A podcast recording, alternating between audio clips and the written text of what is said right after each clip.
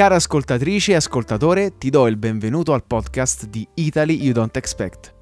Io sono Simone e oggi ti porterò a conoscere 10 borghi dell'Umbria poco conosciuti.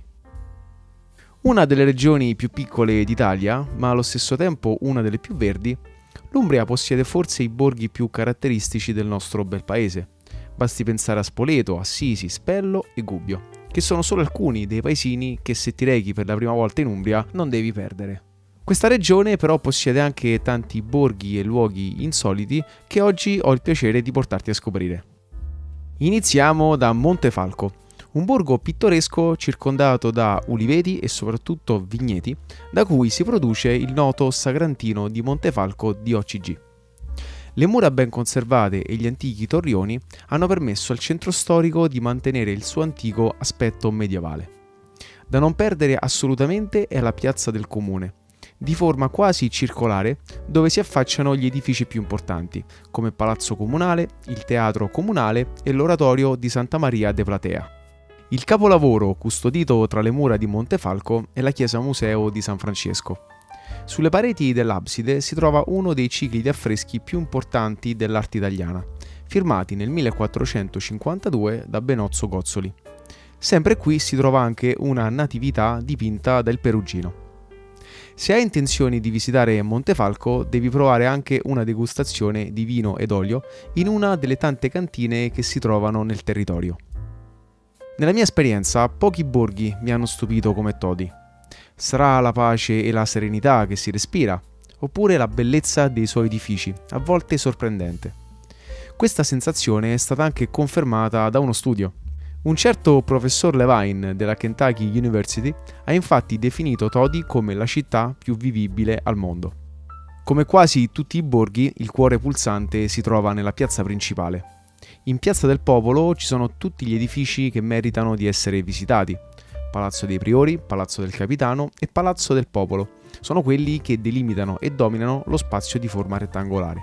Sul lato corto si snoda la lunga scala che conduce al Duomo di Todi, notevole esempio di architettura romanica. All'interno si trova il bellissimo affresco del Giudizio Universale. A pochi minuti di distanza, sul punto più alto paese, si trova la chiesa di San Fortunato, che conserva le spoglie del poeta Jacopone da Todi, ed il campanile da cui, salendo in cima, si gode di un panorama mozzafiato sulle colline umbre. Da non perdere infine è Santa Maria della Consolazione, un tempio di grandi dimensioni datato al XVI secolo e attribuito addirittura al Bramante. Un borgo che invece abbiamo scoperto per caso è Scheggino, che si trova in Valnerina, area umbra bagnata dal fiume Nera. Piccolo paesino prende il nome proprio dalle sue dimensioni, quasi a sembrare una scheggia su di un cucuzzolo roccioso. Scheggino vive a stretto contatto con il fiume, in tutti gli scorci e gli angoli più deliziosi del borgo l'acqua è sempre presente e talvolta protagonista. Sulla riva del fiume Nera si trova anche un bellissimo parco, ideale per rilassarsi ascoltando lo scorrere dell'acqua. Scheggino è ricco di scorci pittoreschi, vie curate con fiori colorati ed antichi edifici di epoca medievale. Da non perdere è il castello, situato nel punto più alto, e la chiesa di San Nicola. Se sei amante del tartufo, l'oro nero locale, ti suggerisco di visitare il Museo del Tartufo. A pochi chilometri da Scheggino si trova Vallo di Nera, un piccolo agglomerato abitato da sole 400 anime. Nonostante le dimensioni, il borgo è stato inserito nella lista dei borghi più belli d'Italia e bandiera arancione del Touring Club italiano. Come tutti i borghi umbri, mantiene il tipico aspetto medievale, che regala viste e scorci pazzeschi. Archi, piccole abitazioni, feritoie e mura antiche si trovano in perfetta armonia. Da non perdere è la Casa dei Racconti, un centro culturale che possiede documenti inerenti alla letteratura tramandata oralmente. Qui si arriva tramite una delle due porte d'ingresso, chiamata la Portella. Da vedere sono le tre chiese in stile romanico, ovvero la chiesa di San Giovanni Battista, che possiede all'interno dei bellissimi affreschi, la chiesa di Santa Maria e la chiesa di Santa Caterina.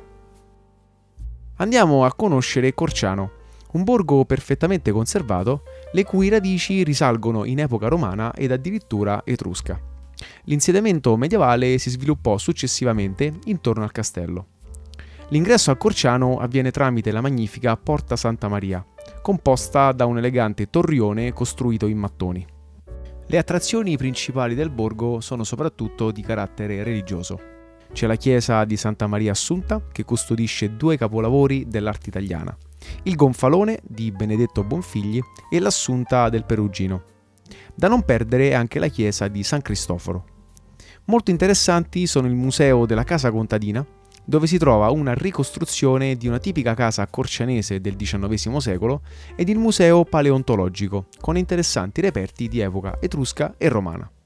Infine, fuori le mura, ti consiglio di fare una passeggiata sul sentiero dei Mandorli, che si affaccia su un panorama meraviglioso della campagna umbra. Andiamo a scoprire Montone, un borgo fiabesco che mi ha subito affascinato per l'atmosfera di pace che vi regna. Le possenti mura racchiudono un dedalo di viette, archi e scale che portano su e giù per i vari dislivelli.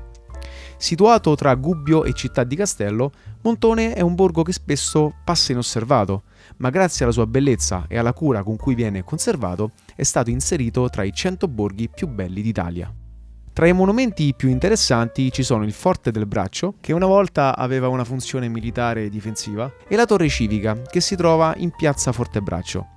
A poca distanza dalla torre si può ammirare una rarissima meridiana aura italica. L'evento più caratteristico di Montone è la donazione della Santa Spina, che si svolge ogni anno ad agosto. In questa occasione i tre rioni del paese si sfidano per una settimana in affascinanti prove e rievocazioni medievali. Andiamo adesso ad Amelia, noto per essere il borgo più antico d'Italia. La sua fondazione risale infatti intorno al 1100 a.C. Amelia è un gioiello che si trova in provincia di Terni a confine con il Lazio, a pochi chilometri da Bomarzo e dal borgo di Vitorchiano. La prima attrazione che salta subito all'occhio è la maestosa cinta muraria poligonale di origine antichissima. In piazza Marconi, il fulcro del borgo, si ammira Palazzo Petrignani e Palazzo Frattini.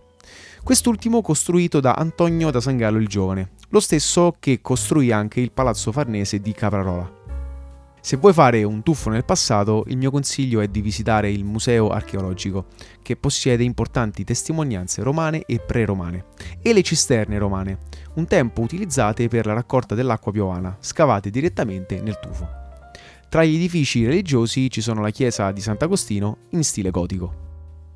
Hai mai sentito parlare di Umbertide? Situato nell'alta valle del Tevere, il borgo di Umbertide è una vera chicca che in pochissimi conoscono. Come Scheggino, anche Umbertide è legato profondamente alla presenza dell'acqua, in questo caso al fiume Tevere. Se ami passeggiare nella natura, qui si snoda un lungo percorso, anche ciclabile, che costeggia il fiume. Inutile dire che l'atmosfera che si vive è di pace e relax, ideale per rigenerarsi.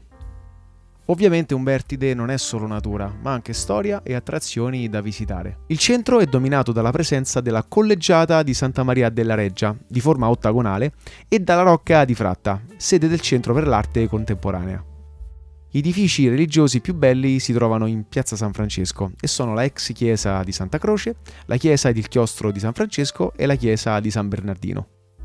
Spostiamoci nei dintorni di Orvieto per conoscere Figulle, un borgo tanto piccolo quanto ricco di arte.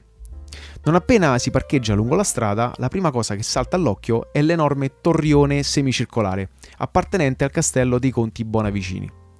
Quando ho visitato il borgo era presente la luce del tramonto, che creava un'atmosfera perfetta per fotografare il castello e la sua torre.